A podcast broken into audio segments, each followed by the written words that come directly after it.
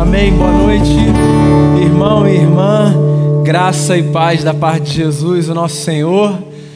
Agora eu quero convidar você para voltar os seus olhos para o texto e eu quero ler no Evangelho segundo João, no capítulo 6,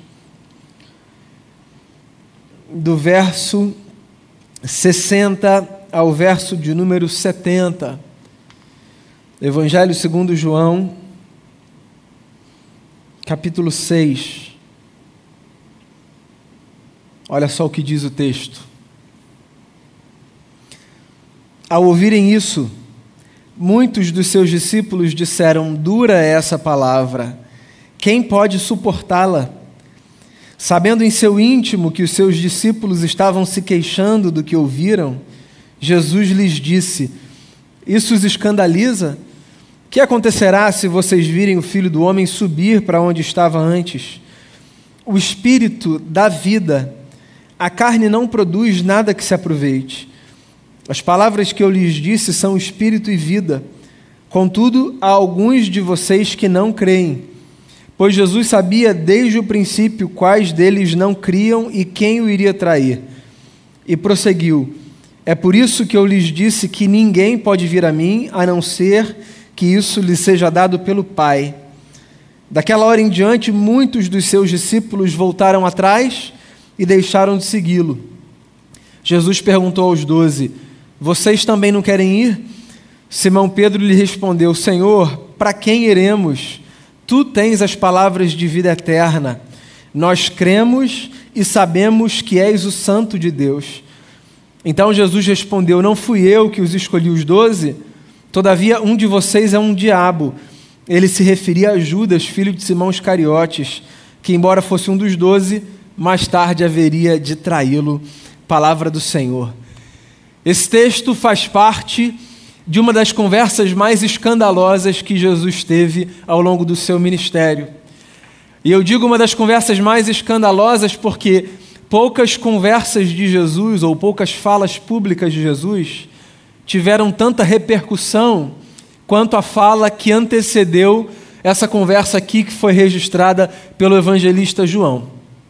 Só para contextualizar, porque eu não sei se você percebeu, mas o texto que eu li começa com: Ao ouvirem isso, muitos dos seus discípulos disseram, dura esta palavra.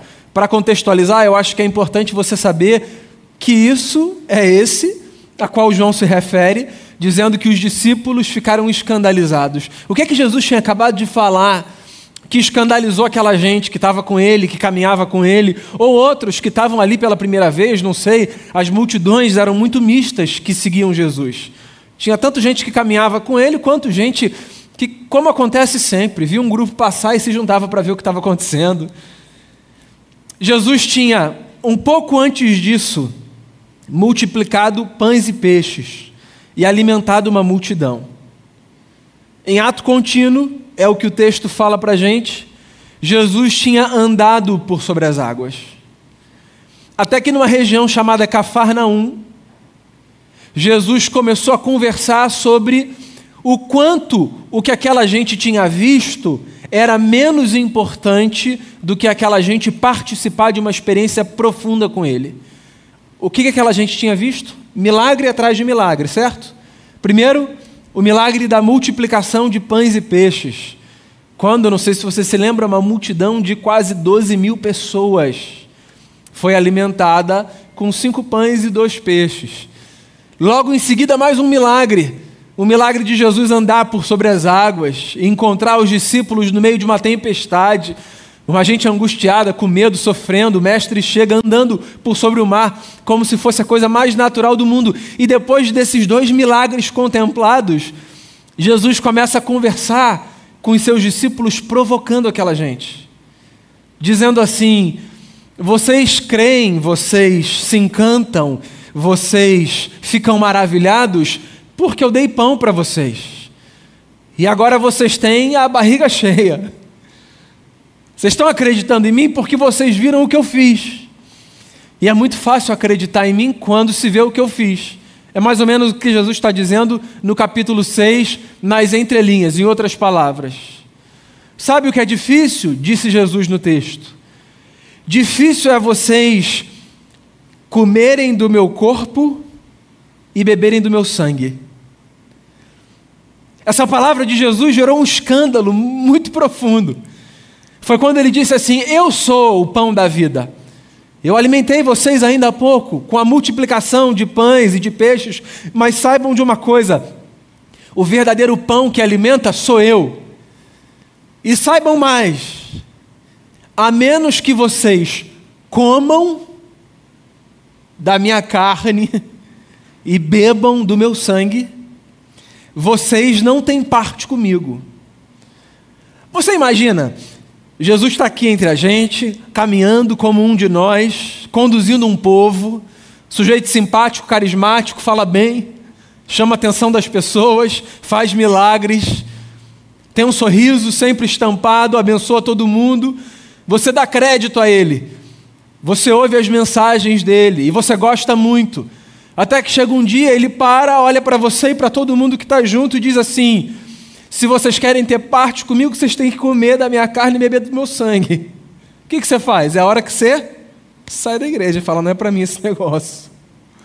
Porque pensa comigo, esse discurso, ele é um discurso forte demais. Ainda que possivelmente boa parte dessa gente, eu imagino, tenha entendido que de alguma forma a fala de Jesus fosse metafórica. É um discurso muito forte. Que, que o mestre está querendo dizer quando ele olha para essa gente e diz: vocês têm que comer da minha carne e beber do meu sangue? Senão vocês não têm parte comigo. Eu sou o pão que verdadeiramente alimenta a vida de vocês. Bem, não teve nem tempo para Jesus explicar, até que um grupo já saísse dali, pensando: bem, esse negócio não é para mim, eu fui até aqui, daqui para frente esse negócio é muito complicado, essa gente é muito esquisita, Jesus, obrigado aí, desculpa qualquer coisa, eu estou saindo fora. O que o texto diz é que, de cara, alguns, porque julgaram que a palavra de Jesus era muito dura, resolveram sair. E eu queria parar nesse ponto, porque eu acho que esse ponto é um ponto interessante para a gente pensar um pouco nas angústias que a gente vive do lado de dentro e nas muitas tensões que a gente carrega em momentos da vida em que a gente pensa, eu continuo ou não continuo seguindo Jesus? E mais do que isso, nas muitas vezes em que a gente se pergunta se a gente continua ou não continua seguindo a Jesus, usando o mesmo critério que os camaradas usaram para dizer estamos saindo fora, que é essa palavra é muito dura.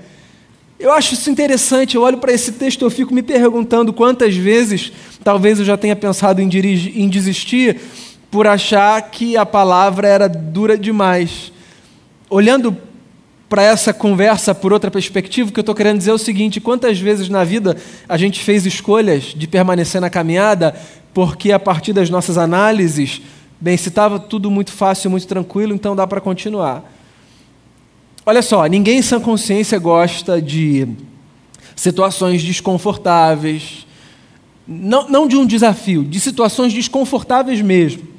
Em sã consciência, se a gente puder escolher, a gente vai escolher situações que colocam a gente, num certo sentido, numa zona de conforto, que não sejam arriscadas, perigosas, que não tenham um certo grau de dificuldade, não daquela dificuldade que gera uma espécie de, de uma sensação gostosa na barriga, um frio na barriga, não estou falando desse tipo de dificuldade. Essa dificuldade às vezes alimenta a gente, impulsiona a gente. O que eu estou dizendo é que, se aparece um negócio muito difícil, muito pesado, é natural que pelo menos a maior parte das pessoas diga: Eu não sei se eu quero, se está valendo muito a pena. A gente avalia mais. Por quê? Porque é quase instintivo que a gente olhe para as circunstâncias e que a gente tome como um dos principais critérios esse fator, que é: esse negócio é muito pesado ou esse negócio é um negócio tranquilo? Porque a vida já é pesada demais para eu ainda abraçar outras coisas que são pesadas. Então, via de regra, a gente escolhe as coisas que são mais tranquilas, que são mais leves, que são mais confortáveis, mais palatáveis. Só que você já deve ter percebido isso nas suas leituras, nas suas andanças, nas suas experiências com Deus. Por mais que a vida com Jesus seja fascinante, existem palavras de Cristo que são muito duras, muito duras. Existem palavras de Cristo que tiram a gente da zona de conforto mesmo Existem palavras de Cristo que confrontam a gente nos nossos hábitos, nas nossas tendências, nas nossas escolhas. E aí eu olho para esse texto e eu fico me perguntando se antes de eu responder nas minhas loucuras e nos meus devaneios, se eu prossigo ou não, porque uma palavra é muito dura. Eu olho para esse texto e eu me pergunto, o que mais à frente um dos discípulos se pergunta: bem, mas para onde mais eu vou? Para onde eu vou? Então, o primeiro ponto que eu queria destacar aqui, olhando para esse texto, a partir dessa fala esquisita de Jesus, que serve como pano de fundo para a conversa dele, é: se por acaso você que está aqui ou que está aí, coloque em xeque, às vezes, a pertinência de continuar caminhando com Jesus por causa das dificuldades da vida, ou por causa da dureza de alguns discursos de Jesus, ou seja, por conta do padrão ético que Jesus demanda da gente, que às vezes é muito desafiador mesmo. Se por conta disso você às vezes avalia e diz: Eu não sei se esse negócio é para mim, permanece firme, permanece firme no caminho, inclusive como um exercício de amadurecimento ou como uma experiência de resiliência. Se a gente só tiver experiência fácil na vida, a gente não cresce. Se diante da gente a gente não tiver desafio, a gente não cresce. Os desafios fazem a gente crescer. As palavras de Jesus que me confrontam, elas podem ser desagradáveis no momento do confronto, mas elas são importantes para me fazer crescer. Se eu só me deparasse o tempo todo com a palavra de Jesus que me faz lembrar que o outro precisa ser misericordioso para comigo, eu não vou crescer o tanto que eu posso crescer, como por exemplo, quando eu estiver num outro cenário e for lembrado que eu preciso ser misericordioso com o outro. Isso aqui é mais desafiador, certo? Oferecer misericórdia é mais desafiador do que receber misericórdia. Então as palavras do Cristo às vezes elas são duras. Mas as palavras duras não são um desincentivo. E a gente precisa discernir isso. Jesus era um sujeito muito provocador, eu tenho essa impressão. Não tem nenhum versículo que diz, então Jesus, o provocador, não tem. Mas eu tenho a impressão, lendo a Bíblia, de que Jesus era um sujeito provocador assim, que, que desestabilizava as pessoas é, momentaneamente para que elas pudessem refletir um pouco, sabe? E esse texto é um texto que mostra, mais uma vez, essa pegada de Jesus, de provocar.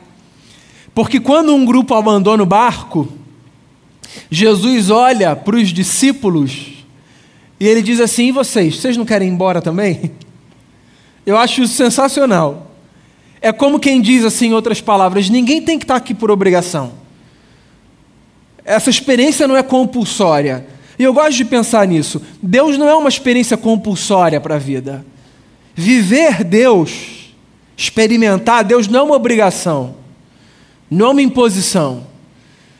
Deus não é alguém que aparece de manhã e se você acordou ali dizendo assim, ah, eu vou viver a minha vida, ele fica parado na sua frente dizendo, está me vendo aqui não? Deus não é esse sujeito que está ali te constrangendo. Pelo contrário. Se tem um negócio que Deus não faz é constranger. E olha que se tem um negócio que Deus poderia fazer, seria constranger. Não é verdade? Você está lá parado na frente da mesa, aí você nem fez uma oração para agradecer, está comendo igual as feras do campo, que não sabe que é Deus que dá. Aí ele podia jogar o prato para um lado para o outro, até você fazer uma oração? Podia? Usa aí seu imaginário. Deus não faz isso. Não que você tenha que fazer uma oração. Você entende o ponto? Deus podia constranger a gente o tempo todo.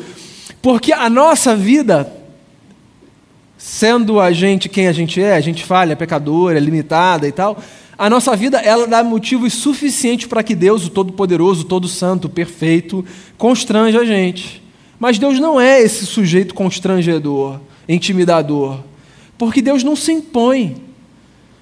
Deus não é esse que vem e diz assim: vocês vão ter que me aguentar, vão ter que me engolir. Eu estou aqui. Me percebam, me adorem, me bajulem. Deus não é esse sujeito. Deus é um sujeito educado, é uma pessoa educada, um ser pessoal educado. Pessoa nesse sentido. Amável, compassivo, benigno. A Bíblia apresenta Deus para a gente assim. E Jesus é a expressão desse Deus. Jesus é a expressão humana de um Deus que olha para os homens e que diz assim: querem ou não querem? Querem ou não querem? Querem participar ou não querem participar? Eu acho que foi no domingo passado, se não me falha a memória, que eu li aqui um outro texto que falava exatamente disso. Né? Quando Jesus respondendo a uma pergunta de gente que dizia: Como é que ele come com publicanos e com pecadores? Ele responde dizendo assim: Eu não vim para os sãos. Os sãos não precisam de médico, eu vim para os doentes. Como quem diz: se vocês não querem participar, não participem, mas deixa eu fazer festa com quem quer. Pois então, aqui Jesus está fazendo isso mais uma vez. Jesus está olhando para os discípulos e está dizendo: vocês querem participar ou vocês não querem? Vocês podem não participar. Se vocês quiserem viver a vida de vocês, vivam a vida de vocês. Agora, entendam uma coisa: caminhar comigo, diria Jesus, requer de vocês um mergulho nesse mistério que é de discernir a vida pelo Espírito. É o que ele está dizendo aqui nesse texto.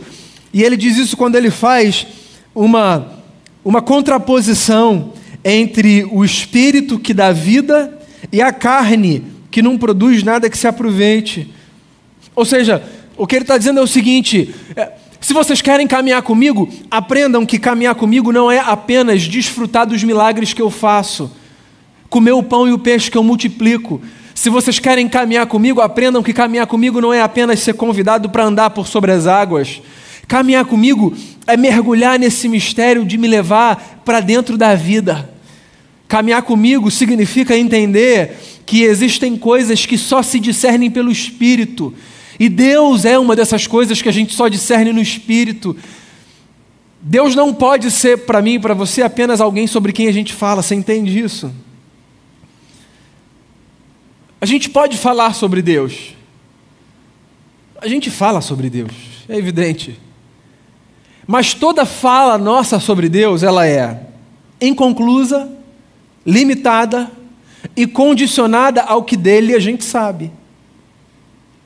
Deixa eu tentar deixar isso mais claro para você, lembrando você de uma história que eu sei que você conhece. Lá atrás, começo da Bíblia, livro do Êxodo, quando Moisés, numa experiência, ouve Deus no meio de um arbusto que está pegando fogo, mas que não é destruído, e ele recebe de Deus uma incumbência, que é de voltar para o Egito que era a potência do mundo daquela época, e mais do que isso, era o lugar de onde ele tinha fugido, porque ele tinha sido jurado de morte. Quando Deus diz para Moisés assim: Você vai voltar para lá, porque eu vou libertar o meu povo das garras de Faraó, o povo que estava 400 anos no, no Egito, na escravidão. Moisés primeiro resiste, teme, diz que não, mas quando diz que vai, finalmente, faz a Deus uma pergunta, que é: quando o povo perguntar quem te enviou aqui, porque o povo vai querer saber. Porque você imagina, o povo está dentro da maior potência da época, um exército poderoso. E um homem que está lá no deserto volta dizendo assim: Ó, vamos embora, que eu recebi um recado, eu vou tirar vocês daqui. Um povo escravizado, qual é a chance que esse negócio tem de dar certo? Então seria muito provável que o povo perguntasse: quem te, quem te deu essa ideia, cara? Você quer matar a gente? Se o povo perguntar quem me enviou, Moisés falando com Deus naquela conversa, o que, que eu digo? Qual é a resposta? Lembra do texto? Diga que eu sou, te enviou. Esse eu sou é uma tradução de um tetragrama. Quatro letras que dentro do alfabeto hebraico eram impronunciáveis. O nome de Deus que no português, por exemplo, foi aportuguesado, né? não foi traduzido, foi transliterado para Javé, ou Yavé, ou Jeová, todas essas derivações, Javé, Yavé, Yeoa, Jeová, elas são é, transliterações desses quatro vocábulos que não formam uma palavra que pode ser pronunciada no idioma original. Qual é a ideia desse negócio? O nome de Deus é impronunciável. A ideia é: esquece, você não vai conseguir controlar e captar a minha essência. A ciência do nome, eu já falei isso aqui diversas vezes, né? saber o nome de alguém, em alguma medida, inclusive para a gente, para qualquer cultura, significa deter algum poder ou algum domínio sobre esse alguém. Então, se eu chamo você, ei, ou, primeiro que é uma falta de educação, e segundo que talvez você não olhe porque você não vai saber com você. Agora, se eu digo Levi, o Levi vai olhar para mim. Então, assim, a pronúncia do nome me deu naquele momento, pelo menos, um poder sobre a atenção dele, certo? Eu estou falando apenas de uma experiência trivial. Na religiosidade do mundo antigo, o nome de uma divindade ser conhecido pelo povo representava exatamente isso. Esse povo agora tinha algum controle sobre essa divindade. E aí, esse Deus que aparece, e Moisés diz assim: Eu quero saber qual é o seu nome, eu preciso ter algum controle sobre essa experiência. Eu vou para lá, o meu pescoço que está lá em jogo. Eu preciso saber, me dá um pouco de chance de controlar esse negócio. Aí Deus responde dizendo: Eu sou o que sou. Que você sabe que literalmente, na verdade, a tradução seria: Eu serei o que serei. Ou seja, eu sou um negócio tão misterioso que você, quando você entender, eu já sei de ser e me tornei num outro negócio. Entende o ponto? Em suma, essa história sendo evocada e colocada ao lado desse texto aqui é uma lembrança de que muito mais do que falar sobre Deus e conversar sobre Deus e controlar Deus ou qualquer tentativa vã da nossa parte, o convite que nos é feito é para que a gente experimente Deus. Experimente Deus. Isso, meu amigo e minha amiga, é um negócio que a gente só discerne no espírito. Outro dia eu conversava com uma amiga que me perguntava o que é experimentar Deus, como é que eu falo isso? Como é que eu passo isso adiante para os meus filhos e para as minhas filhas? Como é que eu passo isso adiante? Pois então, teve um discípulo que convidando o outro para caminhar com Jesus e não tendo respostas para uma pergunta que foi feita, respondeu dizendo assim: Vem e vê. Eu acho que essa é a resposta que cabe às vezes quando alguém me pergunta de Deus, não do conceito Deus, mas da vida com Deus. Como é que é? Vem e ver. É um convite para a gente mergulhar nesse mistério. É verdade ou não é? As nossas experiências com Deus, às vezes, elas são inexplicáveis. Lembra de Paulo, na carta aos Coríntios? Dizendo: Eu fui ao terceiro céu, eu vi coisas inefáveis, eu vi coisas acerca das quais eu não tinha nada que dizer. E não é apenas porque ele foi proibido de dizer, é porque às vezes a gente não tem como traduzir a nossa experiência com Deus, porque a experiência com Deus é mergulhar nesse mistério de amor e de graça que nos sustenta. A experiência com Deus é mergulhar numa percepção de vida que ganha sentido não por aquilo que a gente consegue tocar, pela materialidade, mas pela percepção de que existe uma presença que inunda o nosso ser e que dá uma sensação de segurança que as circunstâncias da vida não dão. Deus é isso, Deus é esse mistério que a gente experimenta. E é disso que Jesus está falando quando ele diz assim: Você precisa comer da minha carne e beber do meu sangue. Ou seja, vocês precisam me levar para a visceralidade do ser. A gente pode passar uma vida conversando dominicalmente aqui sobre Deus, sem nunca experimentar Deus. Essa é a grande tragédia. Essa é a grande tragédia. A gente pode passar uma vida inteira lendo um livro que fala sobre Deus, com as palavras mais bonitas, e nunca experimentar e entender Deus, porque Deus não é apenas aquele que a gente conhece quando a gente fala sobre ou entende racionalmente. Deus é esse mistério diante do qual a gente se curva quando a gente descobre que um dia o amor tomou forma, figura humana, deu a sua vida por nós, para reconciliar a humanidade e o cosmos com o Criador. Vocês precisam comer da minha carne e beber do meu sangue de Jesus. A nossa experiência precisa ser muito mais do que uma experiência de um ajuntamento religioso. A nossa experiência precisa ser uma experiência que faz com que o nosso coração se abra diante daquele que é a encarnação do mistério eterno Jesus Cristo de Nazaré. É por isso que quando ele pergunta para os discípulos: Vocês não querem ir embora? Um deles, Simão Pedro, um dos três melhores amigos de Jesus, diz assim: Senhor, para quem iremos? Tu tens as palavras de vida eterna. Nós cremos e sabemos, és o Santo de Deus. Olha só que coisa bonita. Jesus pergunta assim: vocês não querem ir embora? Vocês não querem ir para outro lugar? Qual é a forma correta de responder a pergunta: vocês não querem ir embora? A primeira forma que a gente responde essa pergunta é: para onde eu vou? Mas os discípulos, pelo menos Simão Pedro, eles tinham entendido o que a gente cantou na última música. O nosso lugar é uma pessoa. E é por isso que, diante da pergunta de Jesus, mais do que para onde iremos, o que a gente diz é para quem a gente vai. Porque o nosso lugar é uma pessoa.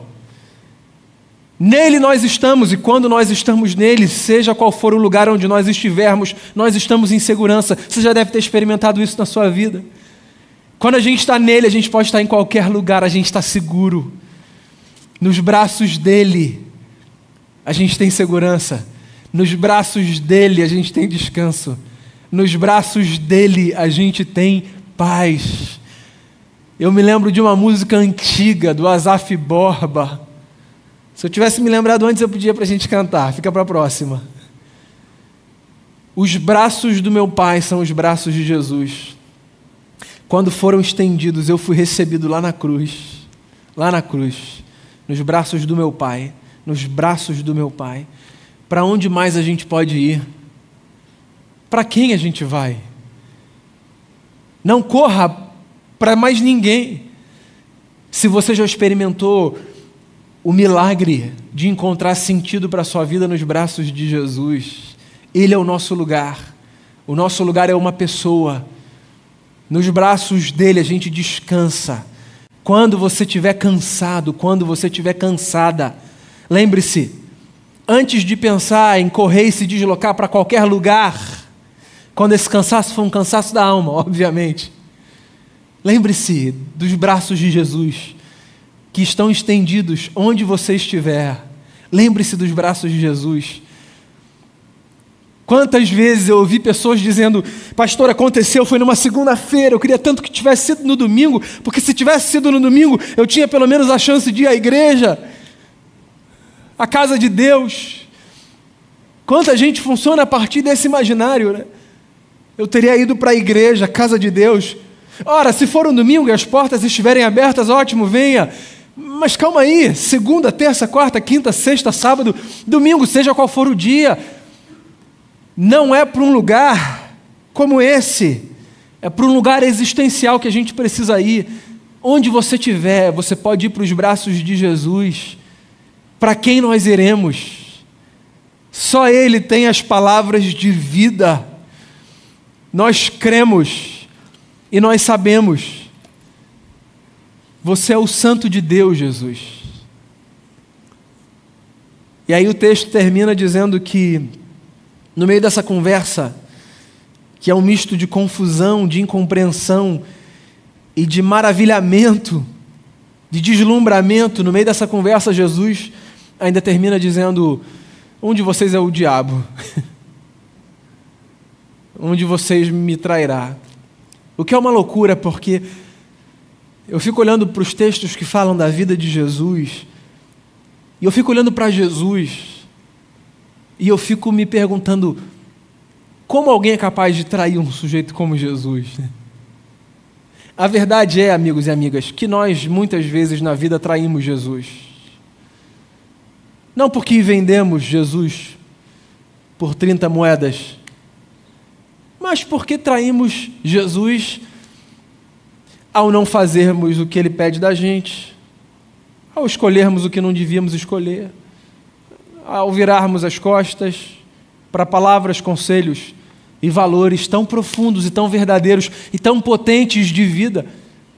Mas a boa notícia é que onde quer que a gente esteja, fazendo o que de certo a gente deve fazer, ou fazendo o que de errado a gente não devia fazer, mas faz, onde quer que a gente esteja, a gente pode se lembrar de duas coisas. Um, caminhar com Jesus é mergulhar no mistério de comer da sua carne e beber do seu sangue, ou seja, caminhar com Jesus é mergulhar no mistério de experimentar Deus na vida e ou quando a gente acerta ou quando a gente erra, a gente pode dizer a mesma coisa.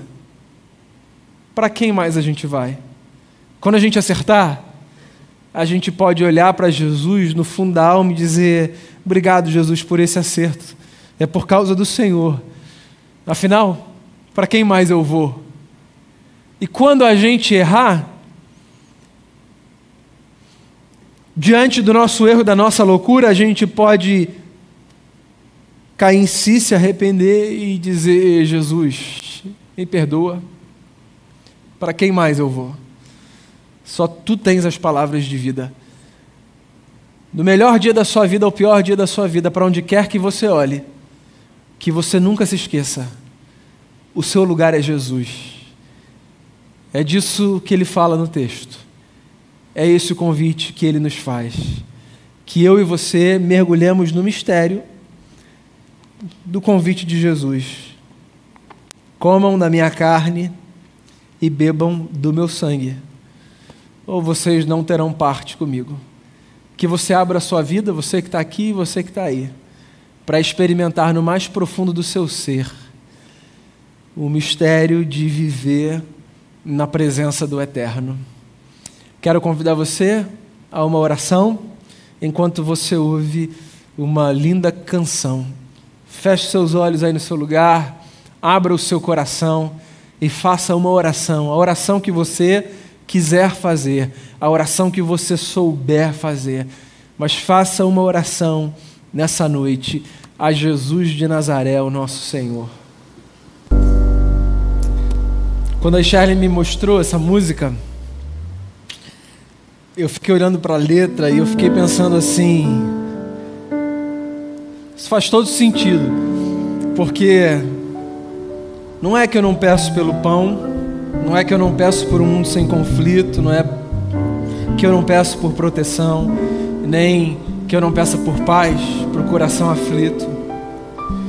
É que eu não devo pedir apenas por isso, você entende? Porque no final das contas, a nossa vida, ela não se resume apenas, e eu uso apenas aqui com muito cuidado, a gente desejar que todas essas coisas que representam o caos sejam substituídas pela ordem. Isso tudo é muito importante, muito importante. Mas tem um negócio que se a gente não tiver lá dentro, é como se nada disso fizesse sentido. Eu quero que o lado de fora seja cada vez mais harmônico. Mas a minha vida do lado de dentro precisa fazer sentido, e a sua também. Lá dentro, lá dentro, no fundo da alma. Esse vazio da alma, ele precisa ser preenchido. E eu queria lembrar você disso nessa noite. Porque é possível que você esteja muito engajado ou engajada, empenhado ou empenhada em fazer com que tudo do lado de fora esteja no lugar porque essa tarefa é muito nobre. E quando eu falo lá de fora, eu não falo só do mundo grande, eu falo da sua casa, do seu trabalho. Mas e o lado de dentro? E o lado de dentro? Essa é a minha oração, irmão e irmã, nessa noite, pela minha vida, pela sua vida, por você que está em casa. A minha oração é para que Deus seja esse mistério que a gente experimenta, para que a gente possa dizer: faz sentido, faz sentido para que quando perguntarem para a gente, a gente possa dizer: vem ver, vem ver. Me faltam palavras, vem ver, experimenta esse negócio. Eu me lembro quando na minha adolescência, eu nascido e criado na igreja, um dia ouvi um pastor, lá na igreja onde eu nasci, igreja presbiteriana do Grajaú, falar o evangelho que era pregado todo domingo. Mas um dia aquele negócio fez um sentido, meu coração pegou fogo. E olha que eu sou presbiteriano. Hein? E aquele negócio fez sentido. E eu falei: é isso. É isso.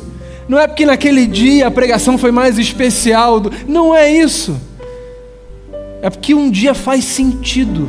Chega uma hora que faz sentido. E tem que fazer sentido. É para fazer sentido para você. Então, olha só. Se faz sentido para você que está aqui ou que está aí, eu queria que a gente orasse nessa noite. Você aí do seu lugar, você aí na sua casa, eu aqui. Eu queria que a gente colocasse a nossa vida diante de Jesus. E eu queria que a nossa experiência fosse como a dos discípulos que naquela estrada sem saber que era Jesus que estava com eles. Numa hora disseram assim um para o outro: o nosso coração não estava pegando fogo enquanto ele falava. Então, se eu puder explicar para você, é mais ou menos isso. É um fogo que queima o coração, lá dentro, que faz a gente olhar e pensar assim: é isso, faz sentido. E eu quero orar com você e por você nessa noite. E eu quero convidar você para fechar os seus olhos, abrir o seu coração. E se você desejar, repetir comigo as seguintes palavras: Senhor Jesus, eu desejo experimentar mais do que entender, mais do que compreender, eu desejo experimentar. Eu desejo mergulhar no mistério do teu amor, no mistério da tua graça.